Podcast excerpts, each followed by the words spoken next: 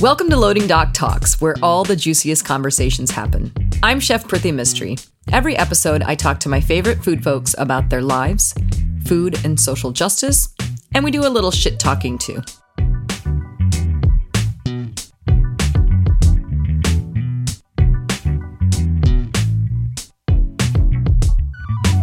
I think that for me, it was always really important to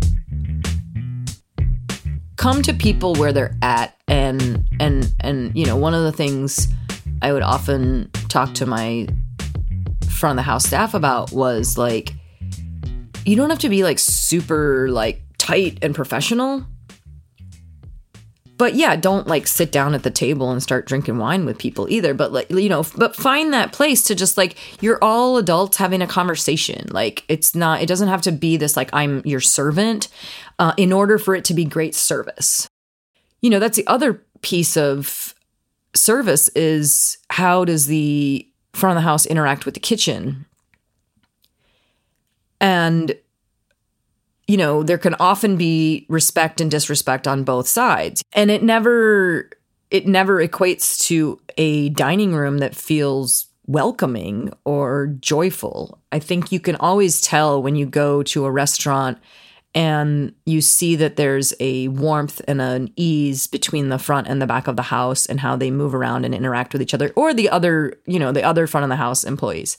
You know you can always tell. I mean i think that that type of environment and leadership always starts at the top because otherwise the culture creates itself. Like if you don't intentionally create a culture of support and warmth then some other culture will happen. It's not like if you don't have an intentional, you know, drive around a certain type of culture that there'll just be no culture. It takes somebody like Vinny to be a general manager and say, this is the type of environment I am looking to create here, and I'm going to be intentional about it. So to me, it's like people knowing that as a manager, I have their back letting them express themselves as their full selves. I think those are the types of things that allow a person to feel like when they walk up to that table that they feel empowered to be professional in in their own way. And that way is different for everyone. And and I wanted that to be true. Like they should bring their personality to it. Like what I was saying before about the fine dining and this sort of like, oh my god, that was amazing service, but that person was like a robot like, I don't feel like there was a human connection there. I was treated like royalty and served. And I don't think that that is, that doesn't make for the most like amazing experience. I think that people like Vinny Eng, for example, our guest this week, really embrace this warmth of bringing their full selves to the job that kind of warmth and open heartedness translates to a clientele and customers in a way that is much more profound in its experience. A lot of what I saw in Vinny's management and service style is sort of exactly the mantra that I often try to instill with some of my front of the house staff that were newer to the industry was this sort of sense of like grace and humor and playfulness, but still this mindfulness of being fully in control of what's happening on the floor. That is not often found and is so, uh, you know, just such a, a wonderful trait in a person, and especially in a service industry role.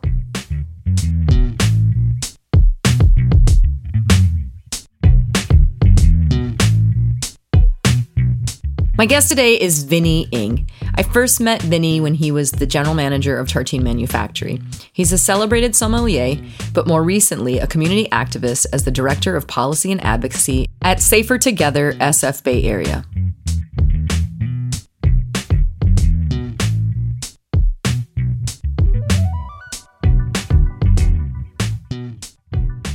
Tell me, Baby Vinny, where are you?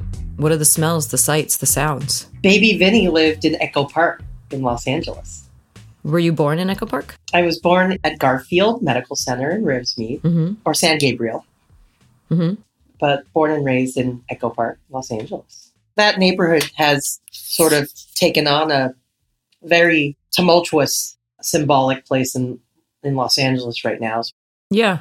The forces of displacement and gentrification, most recently, sort of the use of law enforcement to displace homeless individuals living at Echo Park Lake. What was it like when you were growing up, when you were five? Like, what, what were some of the things that you remember about the neighborhood? The neighborhood was uh, rich in many different cultures of of immigrants. Mm-hmm. Lots of Central American immigrants. Mm-hmm. I remember one friend that I played with, Fernando, was Guatemalan. Mhm. There were a lot of also immigrant families from Mexico, but there was distinctly many different Central and South American immigrants in that neighborhood. Uh-huh. There was also a lot of violent crime. Or I should I should walk that back. Yeah. There was a lot of violence in the neighborhood. And do you remember that as young as five years old, that that was something that you understood was happening? Yeah, I mean, to the extent that someone that's five years old can understand feeling unsafe and Mhm. being told by your parents that you shouldn't walk outside without an adult, and Mm-hmm. holding hands with your mom and pointing at chalk outlines and little um, plastic placards that were evidence numbers. I mean, that was like the visual of that was a consistent presence in my childhood. Hmm. Echo Park was riddled with gun violence in the 80s, and we were we were taught that it was quote unquote gang violence. I'm just curious, what was it like being Cambodian immigrant family in a neighborhood that, as you've characterized, is predominantly Central American and Mexican American? Did you feel uh, embraced? Did you feel um, different? There were there were certainly aspects of growing up where feeling othered was constant. Mhm. In retrospect, my capacity to intellectualize that was very limited. hmm because I grew up in a large family. So most of my time was spent with people that looked like me because they were my family. So, what were you into? Like, what were the things you were curious about that you were interested in? Trying to paint a picture. Yeah, tell me, tell me some more. Tell me some more about young Vinny. Loquats. Loquats were Mm. were delicious and easily grown in our backyard. Mhm. There's an, also an avocado tree in our backyard. Mm. Played a lot of basketball with my brother, who's two years older than me. So Yeah. a lot of horse, H O R S E. Bike riding through the neighborhood. That was fun. Mhm. How far were you allowed to go? I mean, Were there certain parameters of like your parents saying, okay, you can only stay within this certain, you know, blocks or what have you? not so much. It was less like how far I was limited, but like how exhausted I would get. Yeah. Right? No, I mean, I'm just, so it was really just about how, how far you wanted to go. Yeah. You and Fernando. So did you feel free then? Because I'm just, you know, you're telling me that like there was a lot of like, it's not safe to be out, but then when you're on your bike, you can really just kind of go. Was that an outlet? I think, you know, the conversations around like safety are constructed for a Mhm. lot of us, even in our adult lives, right? Like safety for a lot of folks is a feeling. Mhm. So to your point, like as a kid, I felt mostly free enough to bike around in the neighborhood, even though occasionally I would hear from my parents or from school officials about this violence or that unsafe thing. Mhm. But for the most part, living in Echo Park in the 80s was actually quite a nice experience. Like, despite the stories around the violence, right? Because often, Yeah. oftentimes I think when something violent happens, it's sensationalized. Mhm. And we, we try to construct a narrative around who's doing the violence, who's experiencing the violence, and who's to to blame for the violence. Yeah. But as a kid growing up in the 80s in Echo Park, I felt really mostly at ease. What was your favorite sport? Was there one that you sort of like latched onto a bit? Not really. Yeah. Yeah, I wasn't very athletic as a kid beyond playing sports with my brother outside. And also like grew up in a family w- that valued intellectual development. They were like Mm. school's important, you have to learn.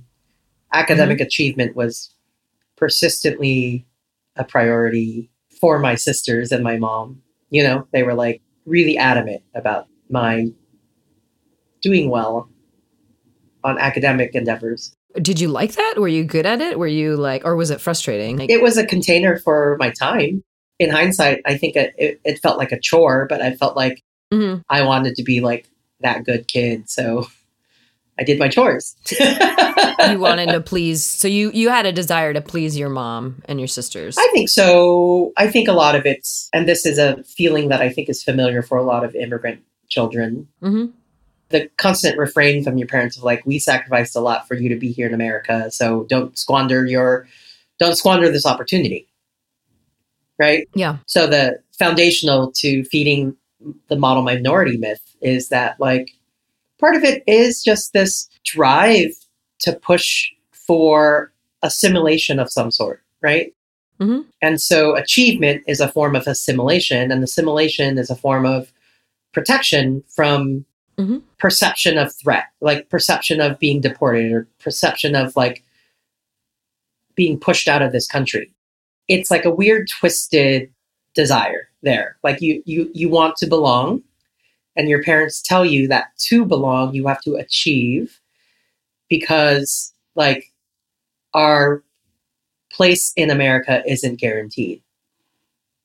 Like even though my parents were naturalized with permanent resident green cards or whatever, Mhm. whatever that certification is, you know, they came The as re- resident alien card. well, that right, they came as I had one. Yeah. they came as refugees. They got resident alien cards, and then there are a number of Mhm. years that you have to live as a resident alien before you become a permanent resident, and then Mhm. you have to take a citizenship test, and that takes time, right? Like, Yeah. and in that window of time, looming over you is this fear that one mistake or one shortcoming is enough to be expelled. hmm So the ways in which family separation like looms over immigrants in America is it's like a low level terror. Yeah. Yeah. Just that persistent feeling.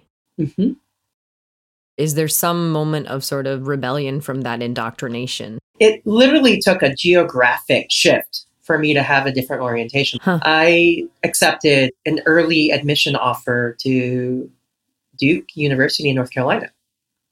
Oh, wow. And So, how old were you? I started college at 15. Oh my gosh. Can I just say one thing? And that is, I think you're like the third guest, and we've only interviewed like maybe six or seven people that has said that they went to college early and, you know, 15, 16 years old. To be fair, I turned 16 the third week of school. So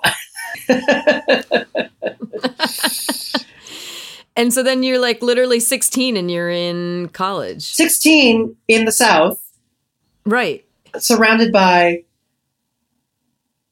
like, immersed in a world of class and whiteness. That campus is literally built on tobacco money, which is literally built on the labor of slaves. Yeah. So, immersed in whiteness, Vinny finds refuge in drama class. Among drama kids, yeah, like Yeah. theater kids. We built sets and we made theater and we play acted and we, I mean, from the moment you get onto campus, it's like there's a lot of social climbing that happens. Mm. And it was just really odd to me and never something I had ever considered growing up as a kid. But, you know, I literally, some, one of my freshman dorm mates was like, Yeah, I'm literally here to get my MRS degree. And I'm like, What's MRS degree? And she's like, I'm here to find a husband.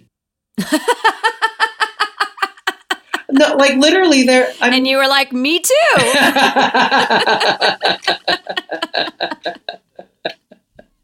At that point, I had not considered, you know, that I was going to college to find a partner. You know, I was like, yeah. at that point, you know, based on my upbringing, I was like, Mhm. I was going to college to get an education, not just an academic education, but Yeah. it turns out like a lot of the life skills I have today are directly because I sort of went right into the cauldron of like just observing the class dynamic. Did you recognize this at the time, or is this more sort of in retrospect? I think there were elements of it that I recognized. You know, this was a time when being openly queer or gay was not even accepted mm-hmm. among college students, Were you out in school amongst your friends? amongst or- friends.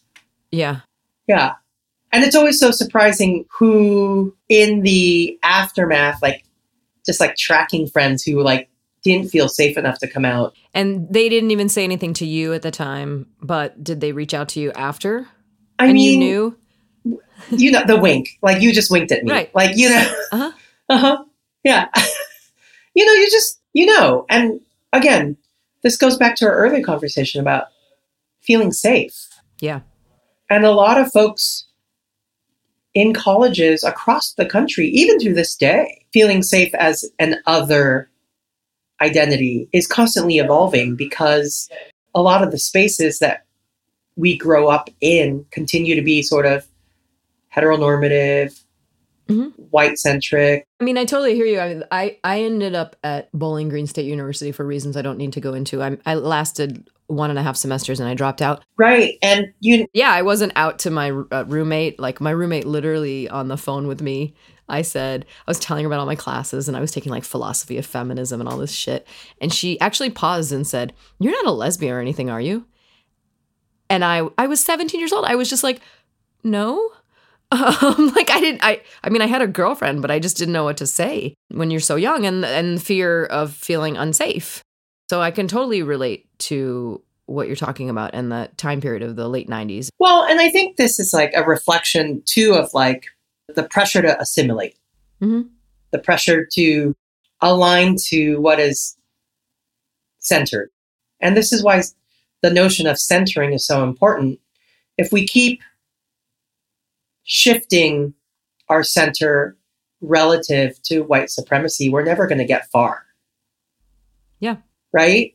So if we keep moderating our positions around social, racial, and gender equity against the sort of white heteronormative standard, we're not going to get very far.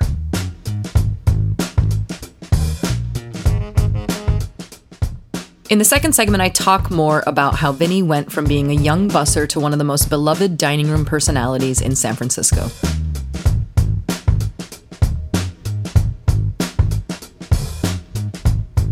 I'm curious about how you ended up in San Francisco. In 2003, uh, I Mhm. graduated at the height of a lovely thing called a recession. And I decided I wanted to be back in California and came to San Francisco to do an internship at a performing arts organization. So you're working in a performing arts organization, and Bussing then you're tables, working yeah. in restaurants at night. Bus. So what was the first place you worked? Bar Tartine Hmm. under Jason Fox. And then under Chris Kronner, and then under Nick Balla and Cortney Burns. So you stayed there. I stayed. I, I You didn't bounce around to other. No, I started as a busser and worked my way up to becoming a general manager and wine director and left the arts industry completely because I was like full time employed in the restaurant industry. You have this sort of magnetic personality energy that really uh, is attractive to so many people, and um, and and you know, I think we both know that service in some ways is often like a performance. What did you feel as you were sort of coming up the ranks and finding yourself in a management position, like I know that that's the vibe that you give off. Were you also feeling like, hey, this is like comes pretty naturally to me and I enjoy it? Actually, one of my former general managers would tell you that I was terrible. I had terrible. I was terrible table side because I was Really? ter- I was terrified of like talking to strangers, like starting out, completely terrified, What was the fear? interrupting people. You know, but Mhm. you know, once Mhm. once it became clear that Mhm. this was about guiding people into agency and making choices that brought them comfort and pleasure and joy, I was like, oh, I get it now. Mhm. You know, I think a lot of my approach to service is about agency and helping others discover and understand their agency. And what I mean by that is like making a choice that not only benefits you, but is mutually beneficial to everyone involved. What does that look like? Well, well, I think in hospitality it's really hard, right? Because your line cooks are under a lot of pressure, your servers are under a lot of pressure, and there's certainly a school of hospitality that's like the customer is always right, and it's like actually, Mhm.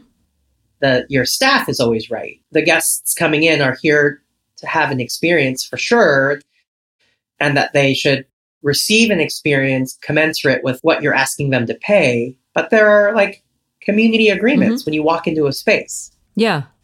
Yeah. And I feel, do you feel like there's, when you were saying earlier that you were initially terrified, I have two questions for you. One is, uh, one of the things I think, as, especially as BIPOC folks, like, you know, the majority of diners, especially in a city like San Francisco, in a nicer restaurant, are white people. What I have often seen as a chef, a lot of my white servers felt a lot more comfortable walking up to tables. I'm just curious, was that part of it just being encultured? Not like you're like, I'm afraid of white people, but like you're all of a sudden in this role where you're walking up to their table. And I feel like there's a lot more people who are used to being in environments that are all white folks, um, and they themselves are, that they feel more comfortable in that role. And it takes BIPOC folks or even, you know, being queer. Um, I remember a few like queer white servers that were just like a little bit more anxiety filled at first and i really needed to like coach them which is funny because i've never been a server. Um, but it's about relating to people right? It's not i'm not going to tell teach them how to take orders and what have you um, carry a tray. Um, but like you know just talking to people about how they their style of communication and how they relate to other people and stuff like that. Do you feel like that was part of your fear and then also i'm curious how did it feel when you sort of you know unlocked that fear You know, it's interesting that you would frame it that way. I think that the, the fear for me was just like I I'm I'm actually quite an introvert. I was terrified of Mhm. like disappointing my guest. For me, the experience really shifted when I was like, they stepped in here with complete faith that like they're going to receive an experience that's meaningful, right? And that I'm I'm driving that. Mhm. So that's what unlocked it for me. You know, I think these aspects though very much of like the, the servitude of a lot of hospitality jobs and and restaurant settings is is a real legitimate sort of oppressive energy for a Yeah. lot of workplaces and i think post covid the post covid landscape has accelerated i think the evolving expectation of what experienced diners want from a, a restaurant setting. and where do you think that evolution has gone A lot of people don't want an extended multiple hour seated experience. what do you think about covid has changed that I think COVID like emptied out our dining rooms and there are a lot of people that are Yeah. not going to flock back in anytime soon. And like pivoting a business doesn't happen overnight. So like for a lot of restaurant businesses mm-hmm. that pivoted to takeout only or outdoor dining, setting up different systems and redesigning your schedule and your dining room and your and training your employees like that that all takes time Yeah. it takes a lot and then when everyone's doing it all at once, the fallacy isn't that there's a worker shortage. The fallacy is that hmm I think people who haven't been displaced from the hospitality industry can be more selective about what jobs they take. So you can be a lot more discerning. And COVID has really taught everyone to really center their feelings of safety. Right? Like again, it's interesting that our conversation has keeps reverting back to this idea of feeling safe hmm that you know one thing that i've been thinking a lot about during covid is that like we're having the wrong conversation around diversity equity and inclusion when a lot of folks think that it's a hire like you're hiring someone that looks like someone that doesn't exist at your organization when in fact hmm the conversation needs to be expanded to ensure that the workplace and the community where the workers are working in are safe for everyone, regardless of what position you're in. Do you feel like there's more because of COVID? Do you feel like there's more opportunity for more people to pay attention and listen to these types of conversations than before?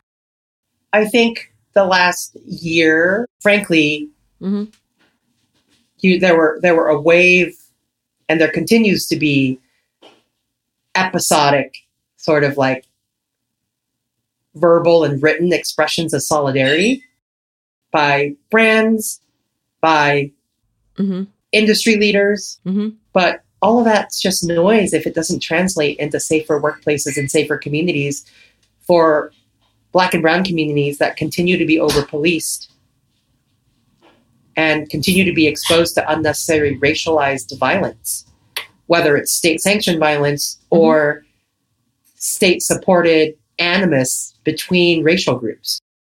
Yeah, I mean, what I hear you saying, I think uh, there's a term that's been going around a lot in the last year or so, but probably in the past as well, is performative allyship.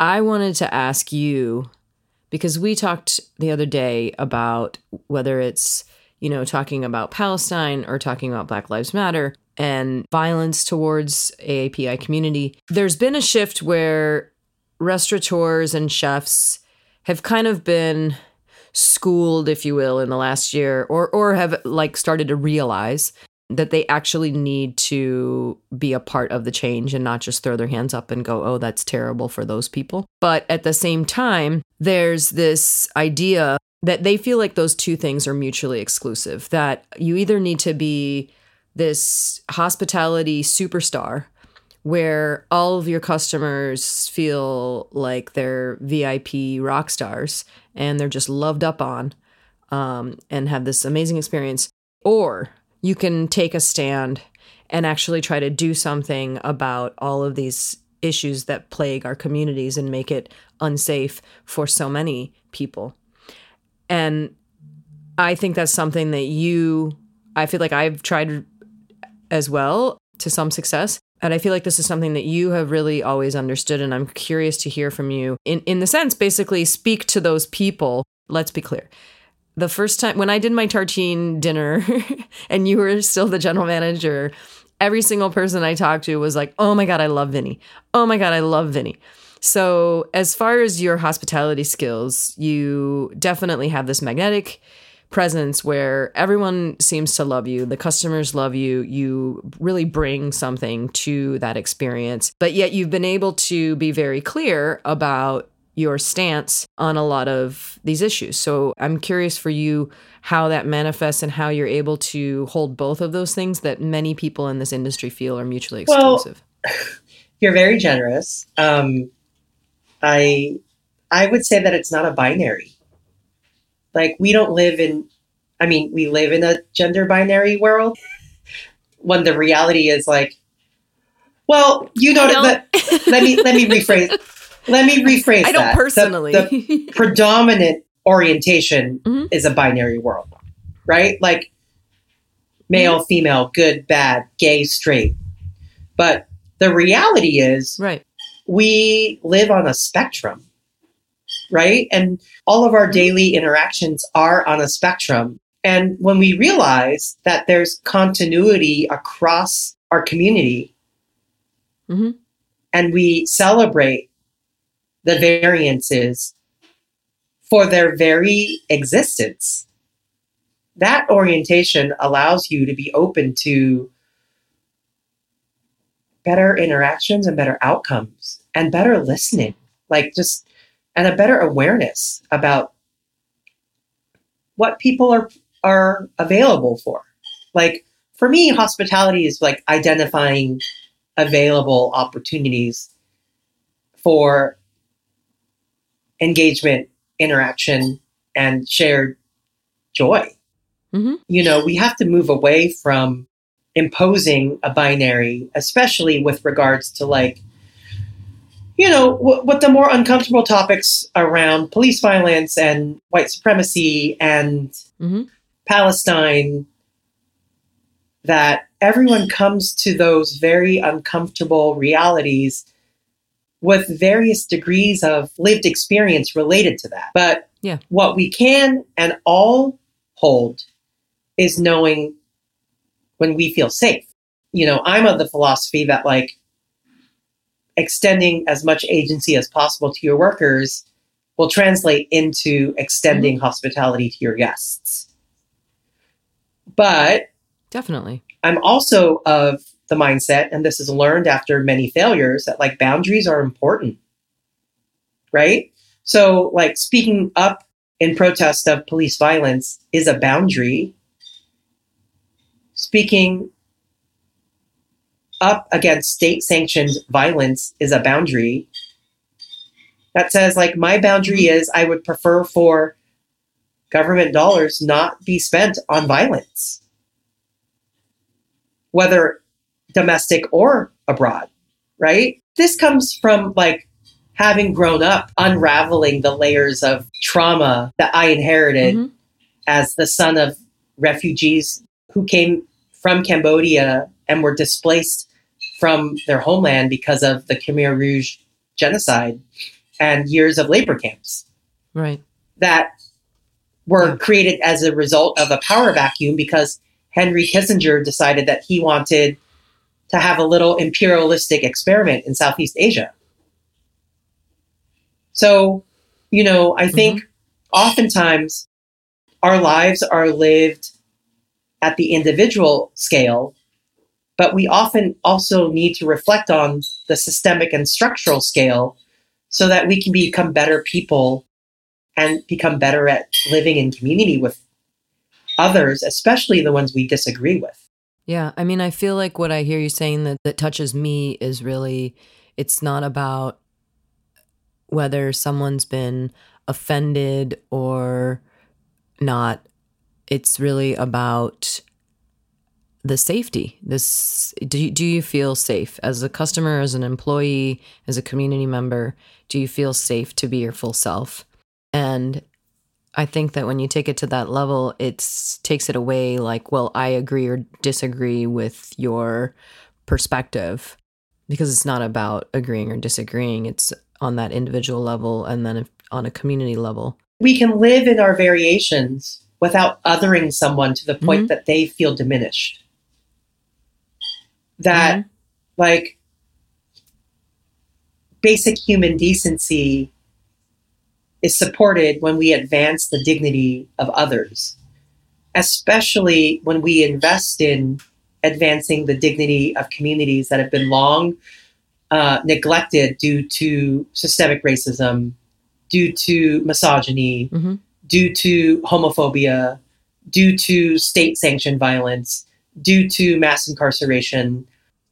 The thread through all of this is that, like, Mhm. you and I, regardless of our political positions, have a basic human right to like live. Mhm. And that when we see suffering and when we see unnecessary violence, that we name it and check in with folks to say, like, what do you need to feel safe?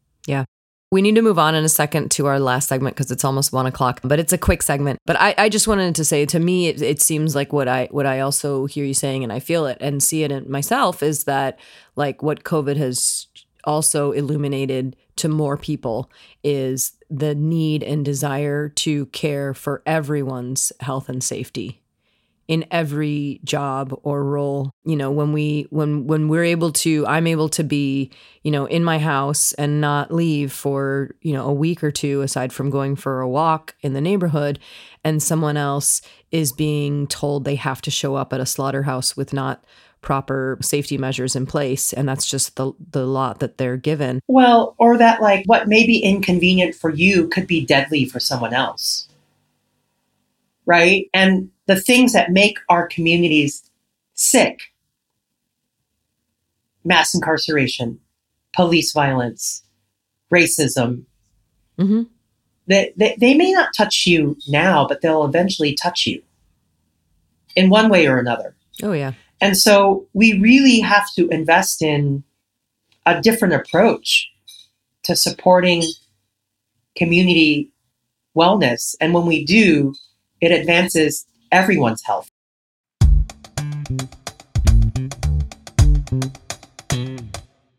So our last segment is uh is pretty much a, a little fun segment where I ask you a, a few fun questions. All right, here we go. Are you ready? First question What are your go to hot dog toppings? Relish, grilled onions, Mhm. Mm. ketchup, Oh, wow. and mustard. Wow. You're brave enough to say on this podcast that you put ketchup on your hot dog. I'm impressed. I'm brave enough to say that I eat, I eat hot dogs. Listen, when you grew up in when you grew up in Los Angeles, like a Dodger dog, Uh-huh. a Dodger dog is like a coveted food experience. I have had many uh Coliseum dog. But that's not the same as the Dodger dog. You know, I what I do know is that the Dodger fans often choose violence, and so I'm just going to move on right now. How did I even identify as a Dodger fan? I just said that I've eaten Dodger dogs. I don't know. That's you. You're going in hard on the Dodger dog. So, what was your first sort of wow food epiphany memory? Define epiphany. Like so, when you're you're a kid and you're like, you know, you eat whatever at home or at school, and then you have something somewhere where you're like, wow, this just like really kind of blew my mind in some way. I mean, I had those almost every day growing up in LA. LA has such an incredible wealth of immigrant food. Yeah, share one with me. Nem Nuong, grilled Vietnamese pork meatballs. Mm. So that's one. Where did you have that? Oh, all over. I mean, literally, little mamas would make them in their homes, and then, like, you could pick up catering trays from people's homes. That sounds so good. Yeah. Are you giving me more than one? What's the next one? Keep going. and juk, just like the most perfect rice porridge. And that is something that your family would make? My mom makes incredible juk with the most incredible topping. What are your favorite toppings? Well, there's the preserved egg. That's delicious. Mm-hmm. There's also what they call pork floss, Oh, yes. dried pork, I've seen like it. shredded and dried. Maggi seasoning. Maggi. Maggi is like next level. Yeah. Soy sauce doesn't compare. No, no. Maggi is definitely next level. Yeah. So, So those are the main things. No, I remember pork floss because uh, I was in Hong Kong a number of years ago and in a market, and I was like waiting to be rung up, and I saw the can of it, and never having heard of pork floss before, I just thought that was the most amazing and kind of thing. So I had taken a picture of it. I was like, pork floss, like what is that? But now I've gotten to know more about pork floss. Let's let's stick with food for a second and you're bragging about all of the diverse deliciousness of Los Angeles. What is your favorite taco filling or style? lately, Al Pastor. Mhm. Mm. Yeah, I love Where's your, where do you get your al Pastor? King Tacos in LA. And do they have the vertical spit and everything? I don't know. I I usually just order them. I don't actually examine the kitchen. Said like a classic front of the houser. It's true. Just, I'm labeling you. I'm putting you in a box, whether you want to be or not. Al Pastor is also uh, definitely my. Uh, it's up there. It's pretty much number one uh, favorite taco. Have you been to Mexico City? No. Are you inviting me? Oh my god. Let's go to Mexico City and hang out with Sakib and Norma and eat al pastor tacos. Yeah. There are so many. I'd love to see places. Norma. That would be amazing. It's been such a long time. I've been like four times or four or five times. I love it there. Colonizer.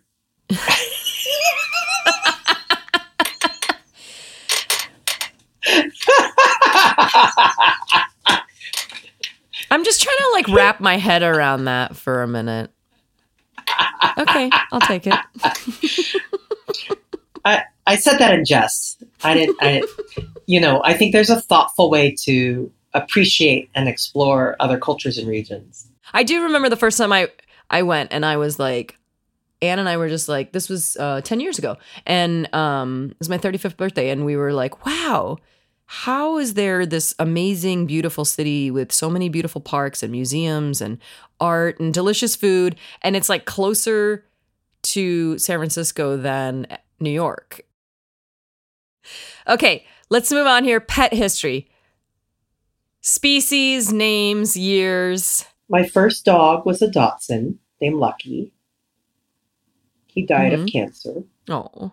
I once had a goldfish that died, so I flushed it down the toilet. That's a thing. And then my dad got another dog, a Doberman, named Axel. Mhm. And then um, hmm then I left the house for college.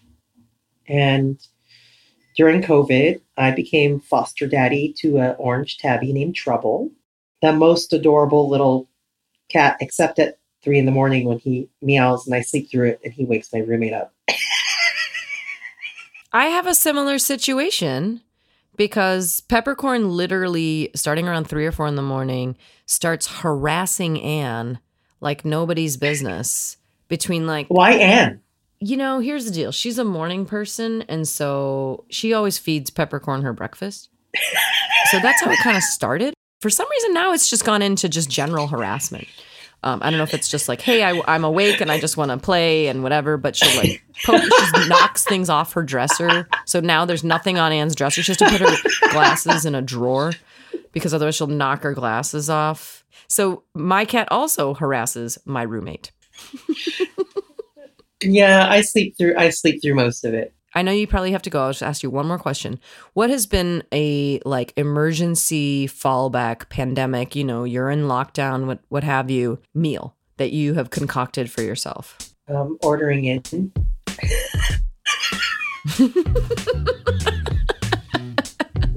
About six six months into I think everyone got tired of cooking. I just a good old mission burrito. I love it. Well, I know you need to go. I need to go. We could talk forever, but that's just cuz, you know, you're kind of my friend and stuff. Thank you so much. Thank you.